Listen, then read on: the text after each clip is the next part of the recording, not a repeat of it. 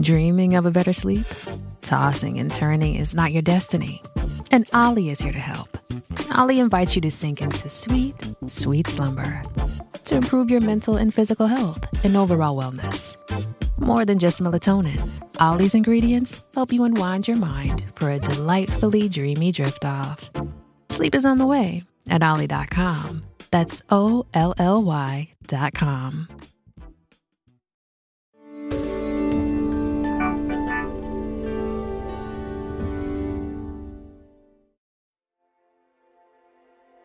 Please note there are some very emotional and distressing scenes within this podcast that may not be suitable for everyone. You know, I'm not ever going to be the person I want to be. I'm just That's heartbreaking. me, and that I've just got to accept that.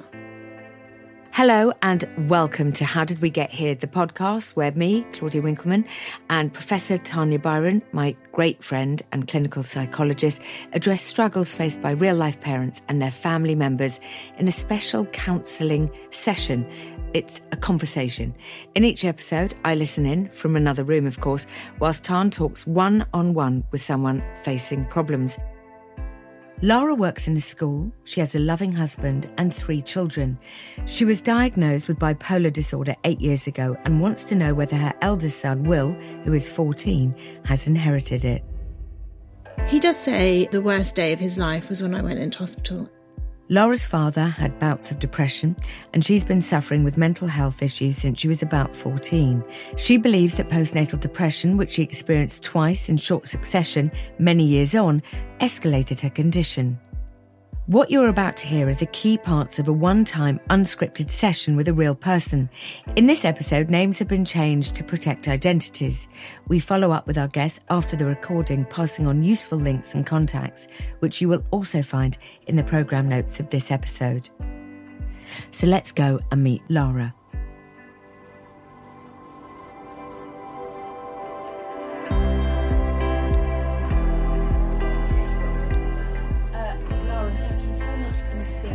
See me and Tanya today. Uh, we're incredibly grateful. Tell me why you're here. I was diagnosed bipolar eight years ago, Okay. and I've got three children. And my eldest is. He's very sensitive. He's been having a lot of problems with school, concentration. Um, we sent him to have a few tests done, and it's flagged up that he's got a very low mood score.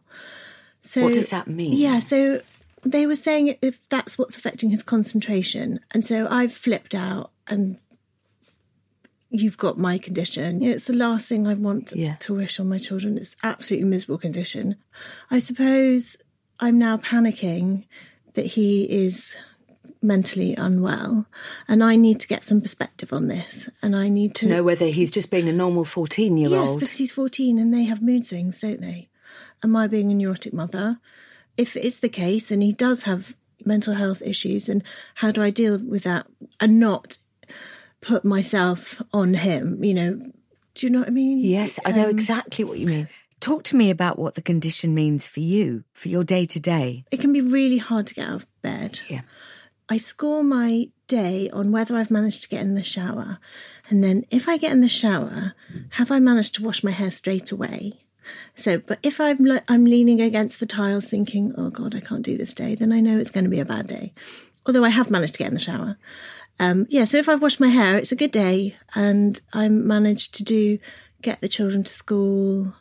Then I get home and it's an empty house and do I motivate myself to do the washing, do the, you know, cook some supper, all those menial tasks that you need to do. On a good day, I can take the dog for a walk. I have made this amazing shepherd's pie and I've read the children's stories and I've cooked my husband dinner and poured him a glass of wine before he walks through the door. But they don't happen very often. With bipolar, a lot of people think it's sort of the, the mania side of things, whereas I suffer with the depression end of things. So if you imagine a, a very straight line and everybody does wiggles along that straight Yeah. line, unfortunately mine is like a roller coaster, whereas you you go from super high and then you dip past the straight line right to the bottom.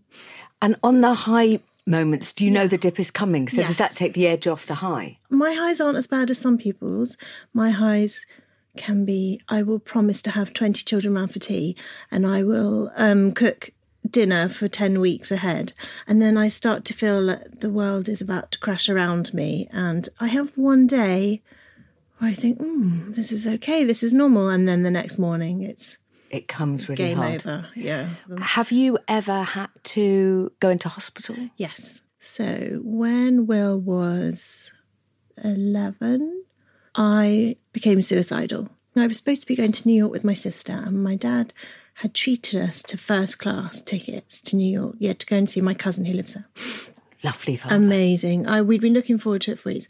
And I woke up and I thought all I could think about was when I get to New York, I'm going to go to the closest subway and I'm just going to go in front of the train. And then that will be okay and everything will be said this to my husband and he you're not going. You're, you're going into hospital. Yeah, so I spent six weeks in hospital. so Will was 11 and your daughters The were. daughters, my daughters were ten and three. Goodness. Yeah, so that was they'd come and see me. Um, But so hard for you. It was absolutely hideous. I sobbed most of the time. Most of the therapy I spent there talking about how I'd let my children down.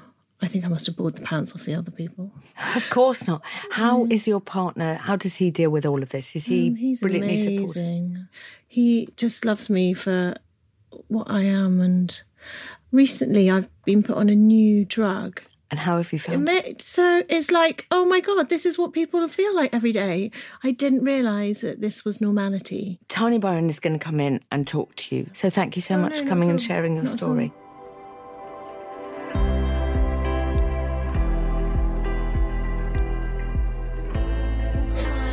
How are you? Lovely Great. to meet you. It's so nice to meet you too. Oh, sorry. No, let's have a hug. Gosh, you said um, just a second ago, I'm bipolar, you said. I would say you are a woman who has a diagnosis of bipolar disorder. I would not define yourself. I, Yeah, I'm bipolar. Yeah, I just would say that because maybe the way that the definition sits with you sometimes is part of the problem you have with your son. Yeah, that's probably true.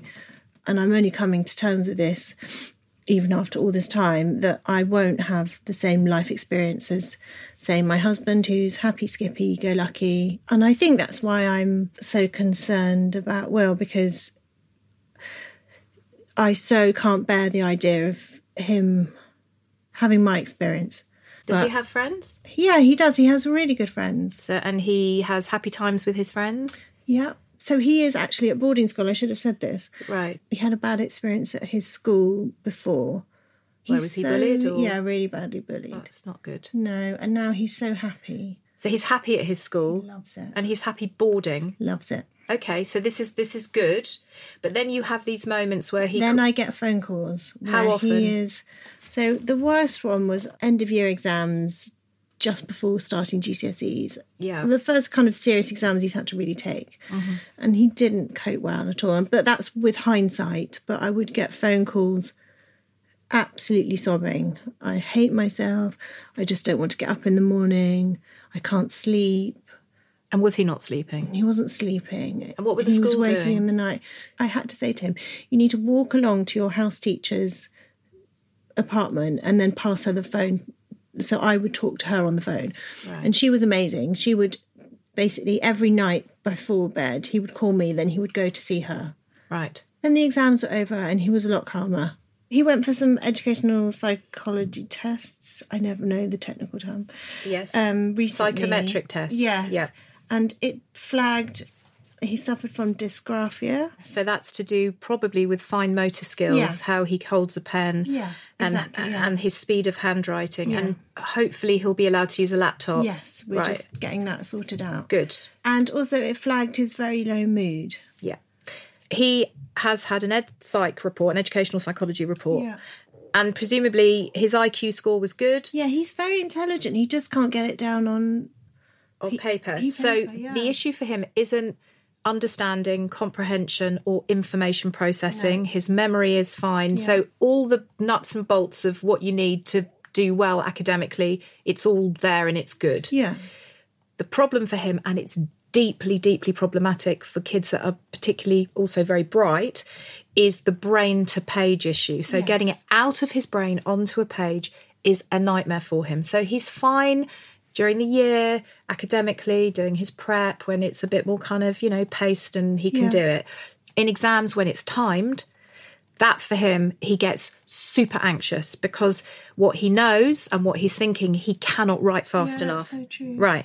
Now that is going to make anybody anxious. Yeah. so he is saying mum exams are a nightmare for me and we now know why because he's dysgraphic. So fundamentally a laptop will make a significant difference to him because if he learns to touch type and he, you know he can kind of do a brain dump when he's answering an exam question and then he can go back and edit it and change the paragraphs around he will have a greater sense of control and the quality of the work that he produces in exams will be what he knows he can do. So they've said he's got dysgraphia. They've also said they identify low mood. So the question from that is is the low mood because the dysgraphia is just making academic work, particularly timed academic work in exams, difficult for him, Yeah.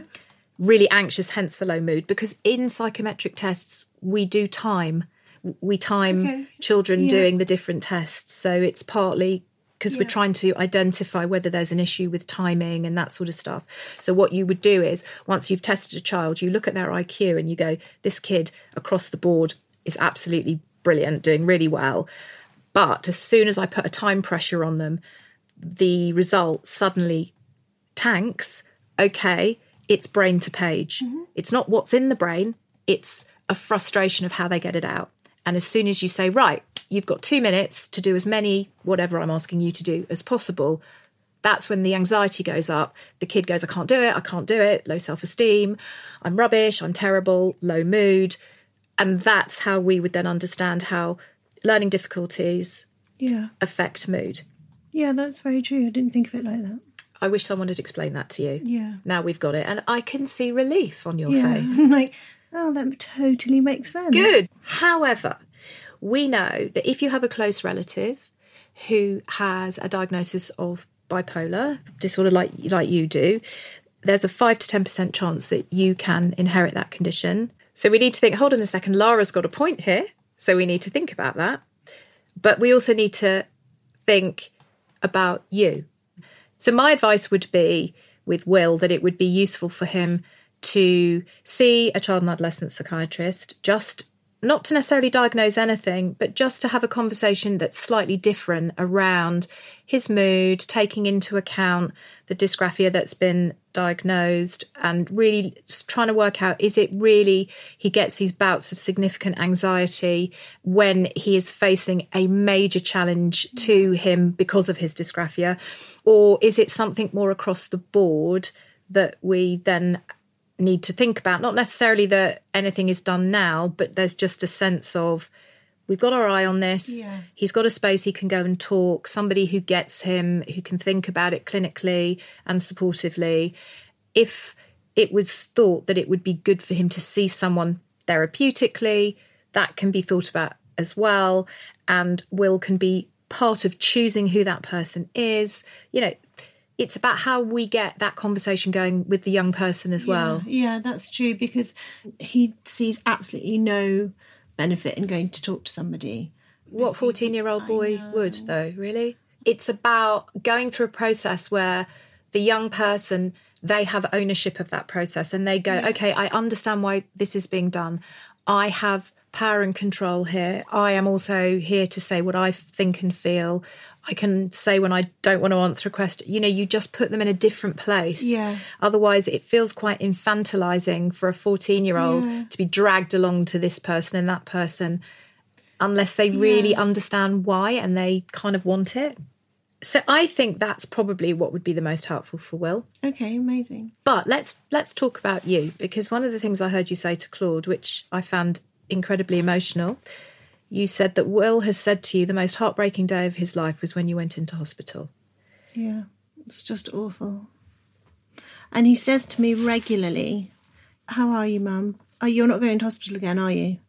And it breaks my heart every time And he says, "Promise me you'll never go back there." And I'm like, I can't make that promise. I would, all my heart, would love to be able to say to you, I am cured. But I never will be cured. It's a managing issue. And I, I've only just got my head around that. And, you know, we're coming up to 10 years diagnosis, and I'm still thinking, oh, great, this medicine's going to make me like everybody else.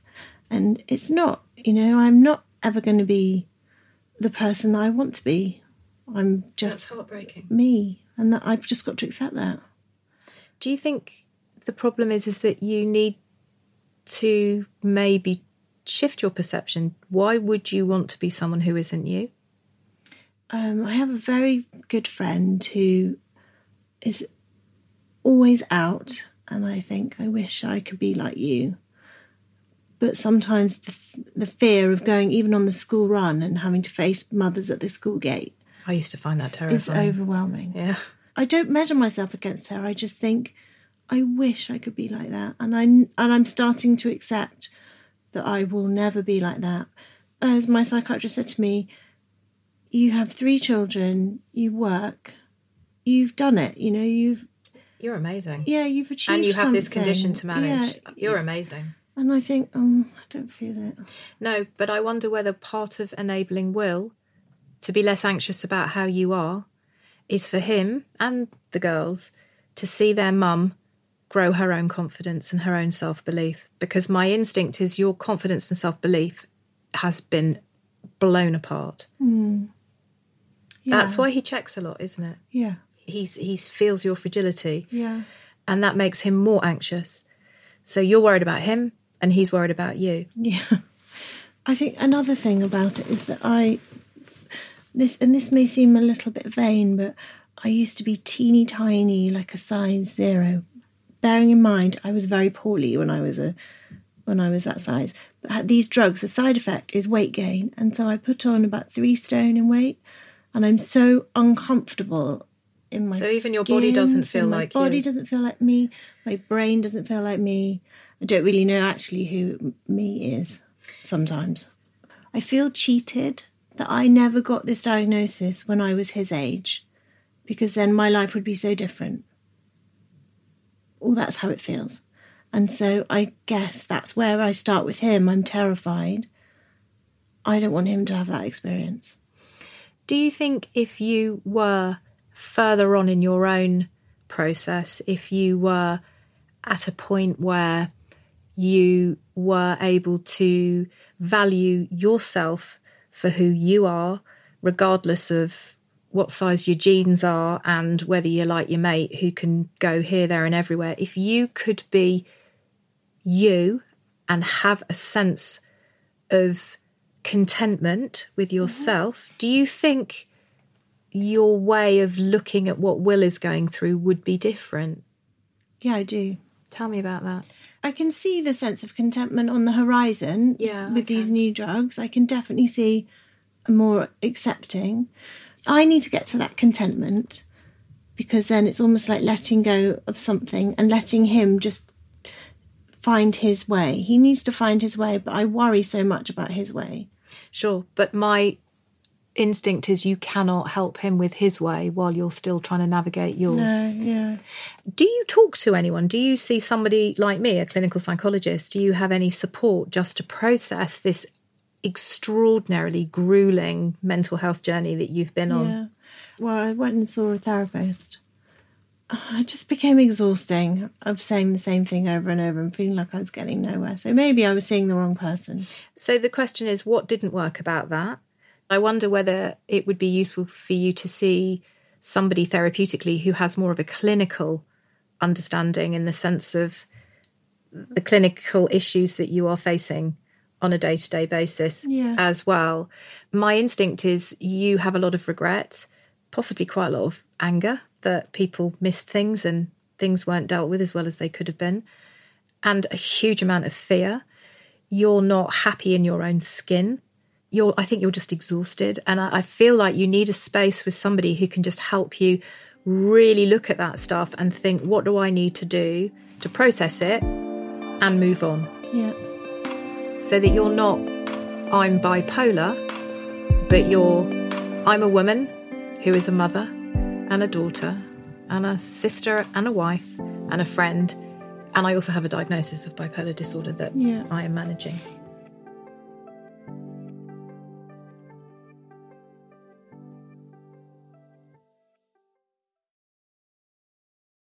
Okay, it's me, Claude. I think this is an opportune moment. If you don't mind, could you just explain to us the difference between, because there were lots of medical professions that were mentioned there. What is the difference between a psychiatrist and I think you use a psychologist and a therapist? Psychiatrists are medically trained, so they go through medical training for a number of years and they then specialise in mental health, in psychiatry. So fundamentally, they look at the biological basis of mental health conditions, which is why they would diagnose and prescribe medication. I'm a clinical psychologist, so I go through a number of years of training um, and I have a clinical training, so I understand mental health conditions. But my instinct isn't to diagnose, it's to understand what's the story and how can somebody be empowered to really manage the situation they find themselves in and move forward in a way that's positive for them and the quality of their life. I often work with psychiatrists because some people, the intervention is both psychological therapy and medication. But sometimes medication and diagnosis are offered too quickly, and actually, people just need a space to talk. I wanted to ask because Lara, you really love her psychiatrist, but you said it might actually help for her to see a clinical psychologist. That's why I asked. Yeah, just to have the the space to talk through the issues that are kind of blocking her from moving on. Brilliant. Let's return to the session.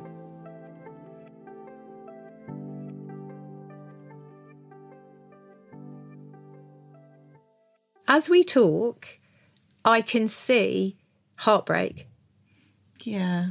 but you you push it away. Yeah, I'm I'm not good at cracking. It's not that you need to crack. I think there's something you're worried that if you start to become emotional, it's going to kick off a maybe a more manic process or it's going to tank your mood. I think you're worried to be emotional because you're confused about what's emotion and what's the depression. Yeah. It does remind me of having awful postnatal depression and not being able to not cry. Yeah, that's depression. Yeah. Depression, you can't feel anything. No.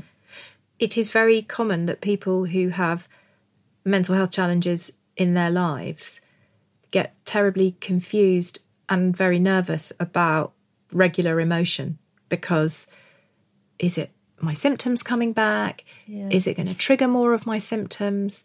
I can't afford to have emotion. But the emotion is coming out in a different way and it's sort of landing around Will, isn't it?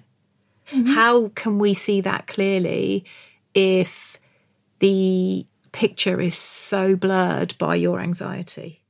Yeah. It's all a big jumbled mess. So, what needs to happen to help you with that?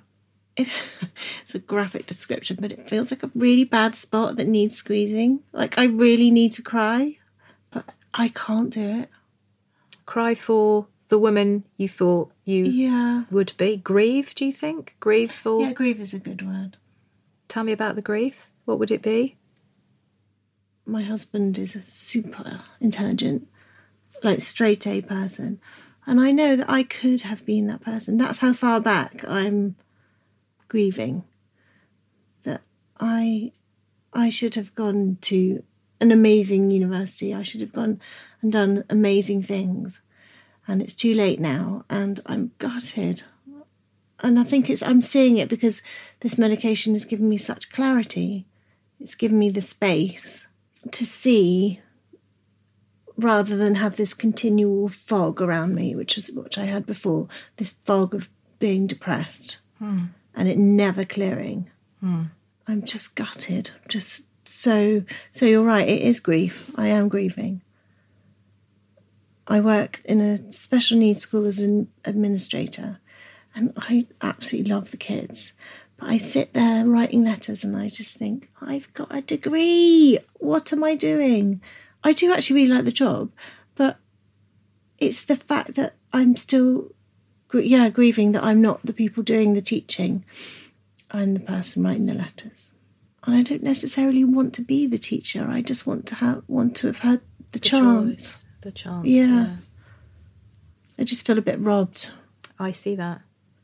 the feeling very low really zapped you of any completely cou- couldn't read a book haven't read a book for 10 years and then picked one up yesterday and i'm halfway through it and the oh, joy Oh, amazing. yeah i mean it's such little pleasures but It's huge. i for him i don't want him i don't want him to be that far down the line and it just breaks my heart to think that he would be but it's not a fait accompli, is it? no and that's what i have to remind myself Yeah.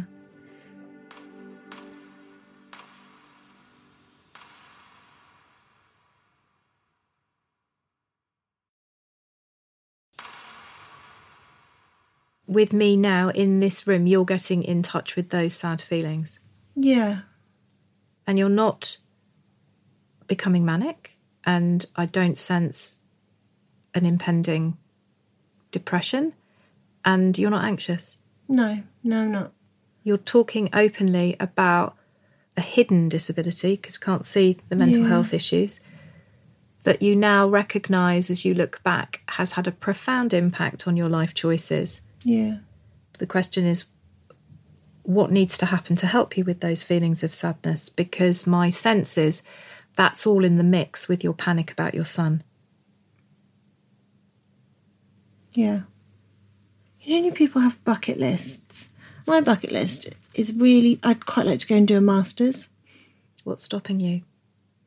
I'm 44, it's too late. Why? I, I sit at, in my in my lunch break at work and I look at London University master's degrees and I think, I'd love to do that. What's stopping you? I ask again. I don't know. Fear, I think. Confidence and Yeah. fear. I'm scared that I'd fail, I guess.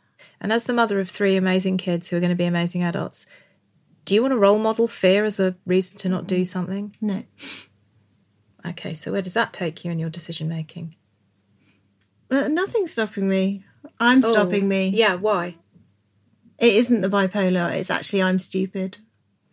All right, on my sort of limited time with you, but someone who spends a lot of time with a lot of people and knows how to assess intelligence, I can say to you that's absolutely stupid of you to even say that. I know. I just I'm terrified. Yeah, just like he is before his exams. Yeah. Maybe you need to grieve for the time that you now see was caught up with a condition that wasn't understood properly until now, mm-hmm. in order to free yourself to now live as the woman that you really are. Not the size zero, the this one, the that one, the woman you are now.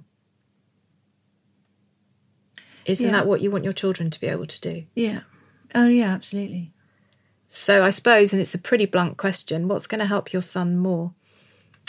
Your ang- circular anxiety that leads you and him checking in on each other all the time and sustaining this feeling of anxiety for each other, or something that is pragmatic and you do for yourself, which enables your son to recognize that the chances of you going back into hospital are diminished because mum is now moving forward in her life and doing something that she really wants to do that's challenging her and she's being super brave and super amazing.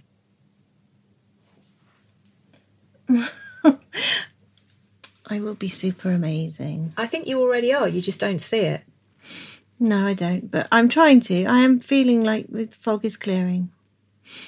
Hmm. But it's more than that because the fog is clearing. And interestingly, what you're feeling is both joy that the fog is clearing, but now you're seeing more clearly. Mm-hmm. You're seeing things that also make you feel sad. Yeah. So that bit has to be addressed. Yeah. for you. We're going to take a break. What do you think would be really useful for us to focus on for the second half of our time together? It's going to sound really selfish, but I guess taking it away from Will and then kind of working out more me. I don't think that's selfish. It feels really smart to me. Yeah. Okay, so if that's what you would like me to help you do, give me some idea of where you think we need to spend our time looking. It's a really massive area, but just staying with being sad or something like that. Yeah. You got it.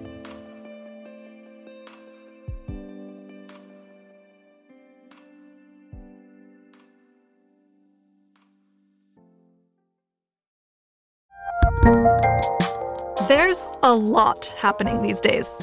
But I have just the thing to get you up to speed on what matters without taking too much of your time.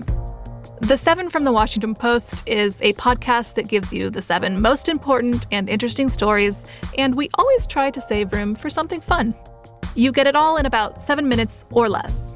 I'm Hannah Jewell. I'll get you caught up with the seven every weekday. So follow the seven right now.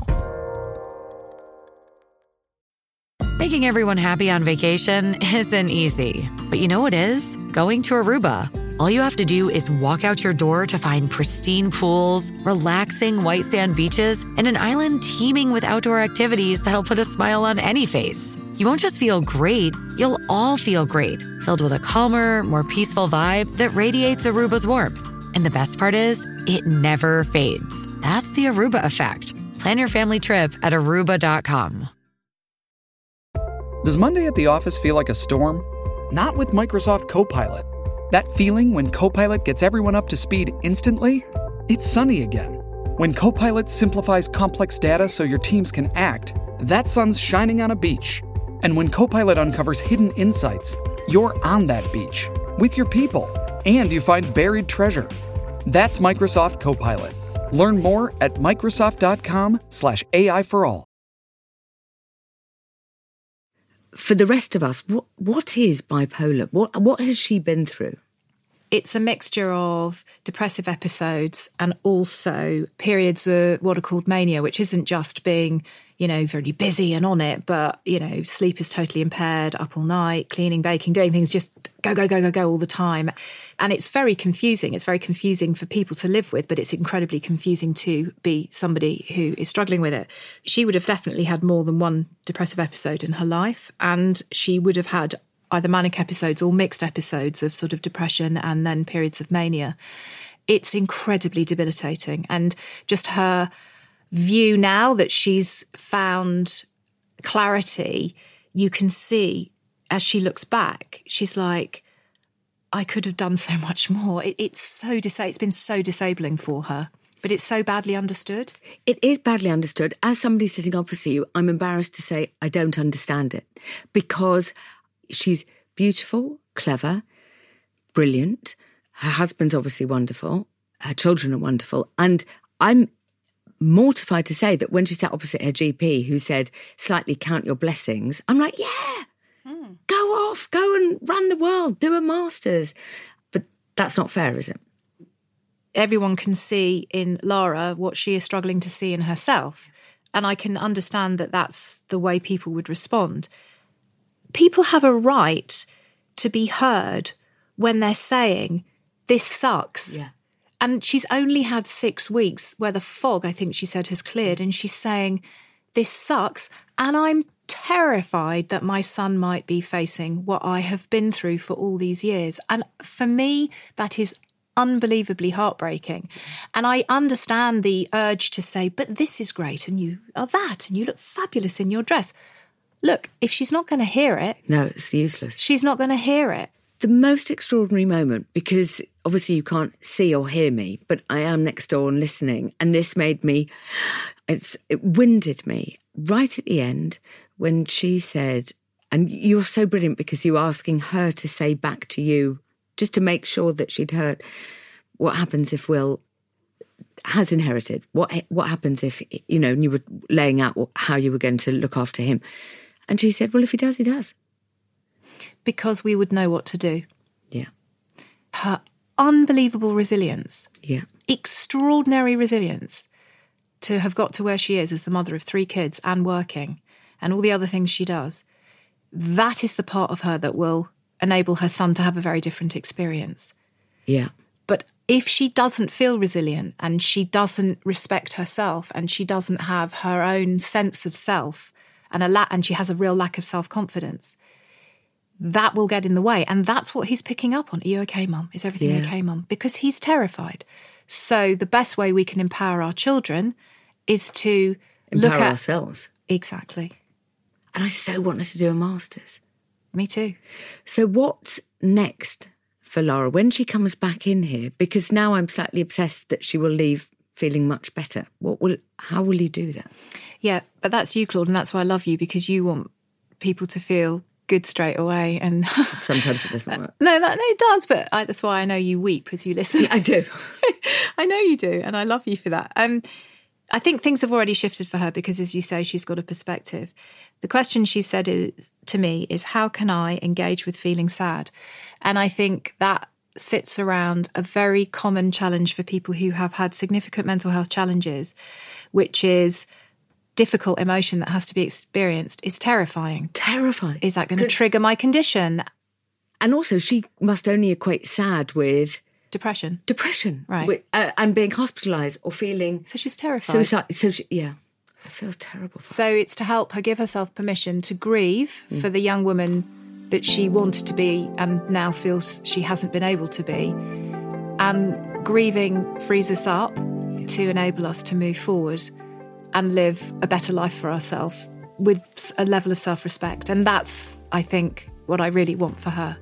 Okay, should we get her back in? Yeah.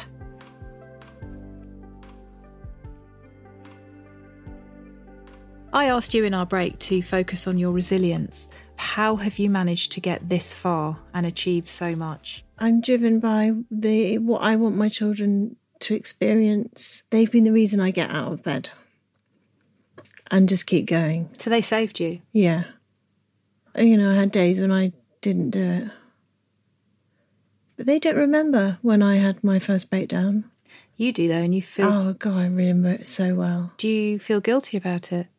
I feel guilty that I sat them in bed next to me and they kept stayed in their pajamas. I didn't feed them lunch. They watched Fireman Sam on repeat. That's enough to talk to anyone.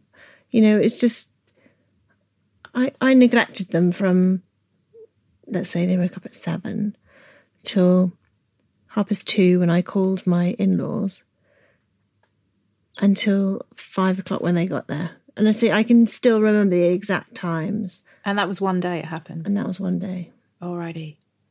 So, how damaged are they by that one day? They don't remember a thing. Yeah. And how damaged do they appear in terms of who they are now? I think they're quite laid back. So they're okay.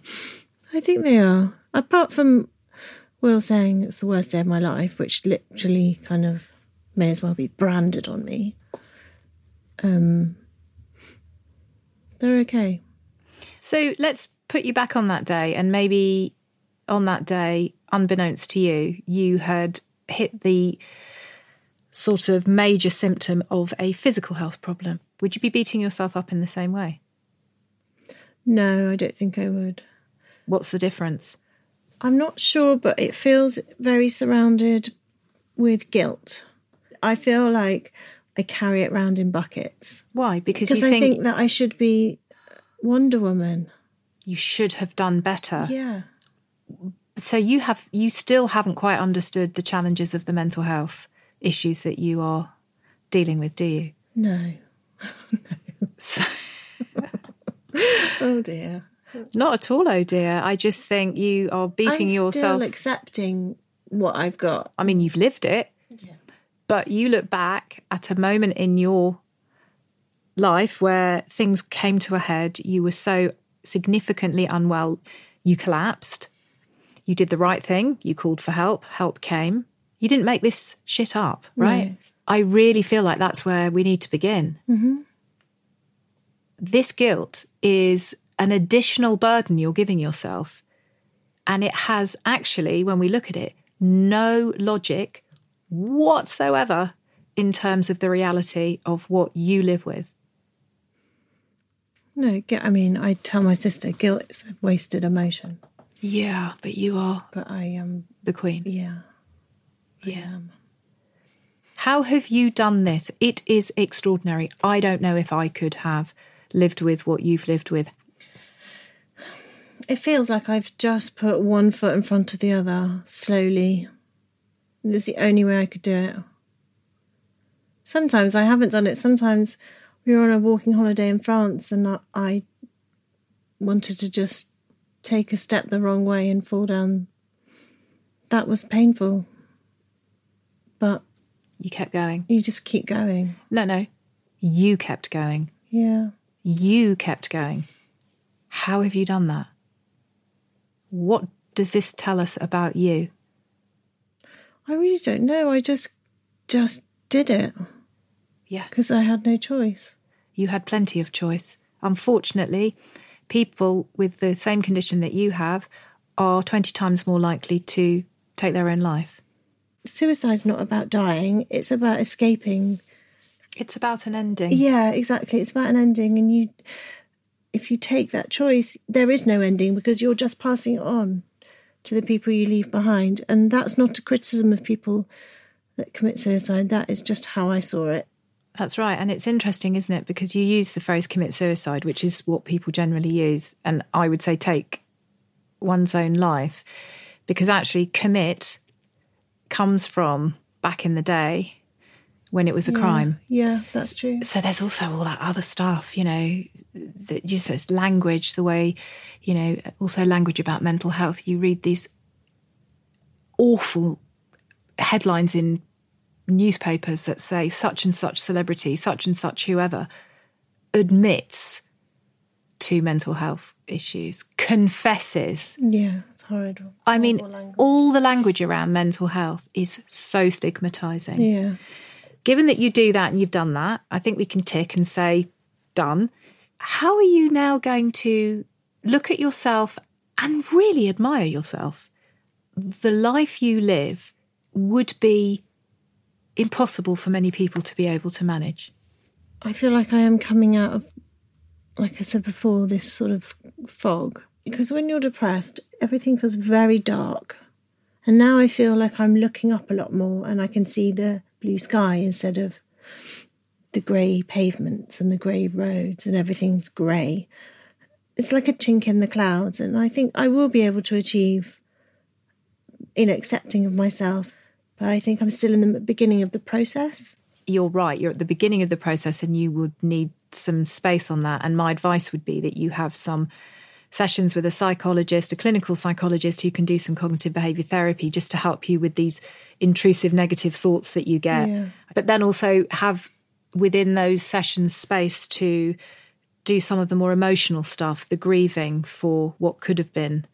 And you have permission to talk about what it feels like to, to live with the condition that you have. Yeah, that would be amazing. Well, I can help you f- think about where to find that, and um, we can talk about that.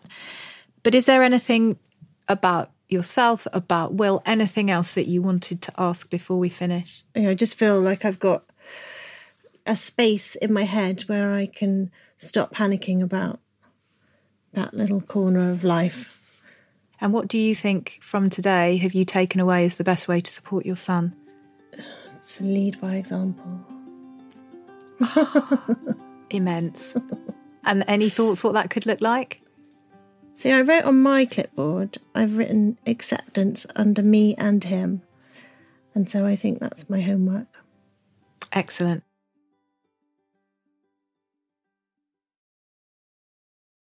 How do you feel? Yeah, good. I feel really good. When you phone your husband, what are you going to say? So this morning I was so nervous about coming in. He was like, "Come on, you're going to do this." I mean, he is literally my cheerleader, and I feel like I should buy him pom poms. But um, I'm going to say to him about Will and how excited I am about, you know, how what amazing things we're going to be able to help him achieve. And I'm not going to say to him, "Oh, I wish he was like you and not me," because now I kind of think, How brilliant for him not to be so like you. bad. Brilliant for him to be like you.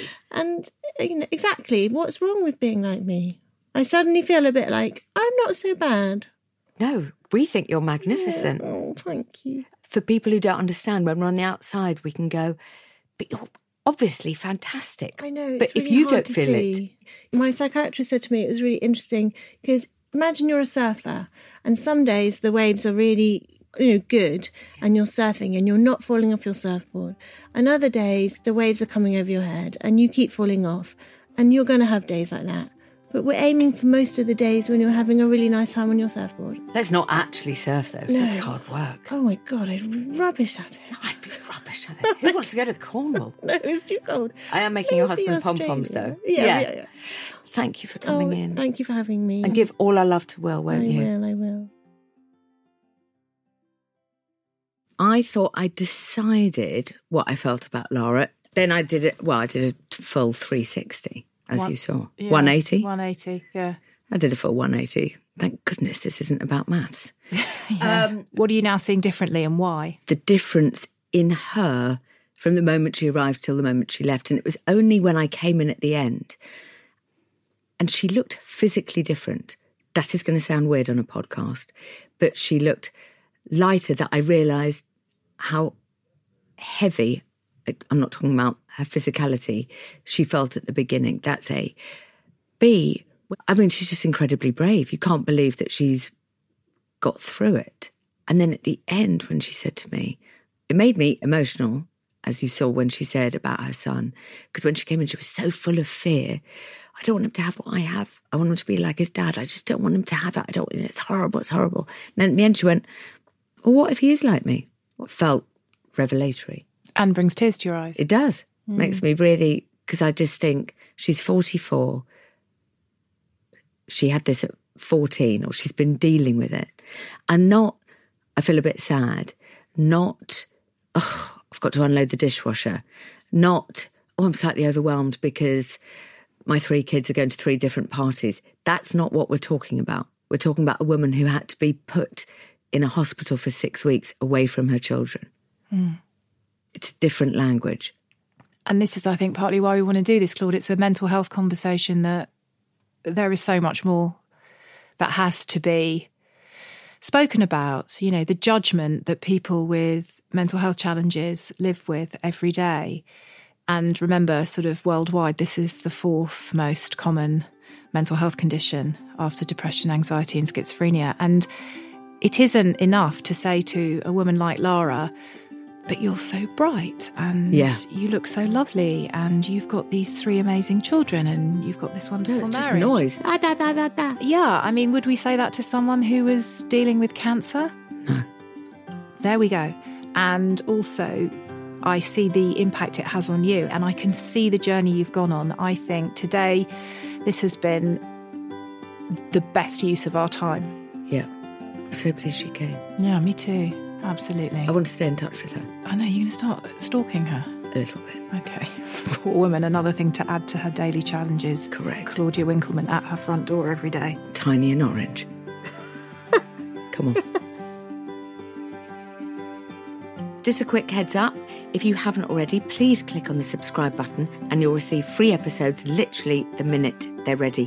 Please do rate and comment um, if you like it. If you don't like it, feel free to totally ignore that whole comment area.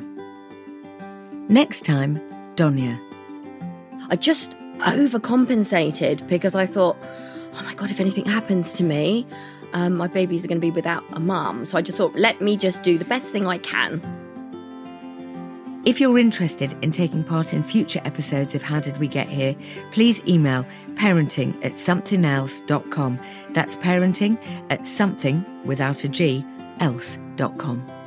This podcast was possible with the help of the following people at Something Else. The sound and mix engineer is Josh Gibbs, the assistant producer is Hannah Talbot, the producer is Selena Ream, and the executive producer is Chris Skinner, with special thanks to Steve Ackerman. Thank you so much for listening.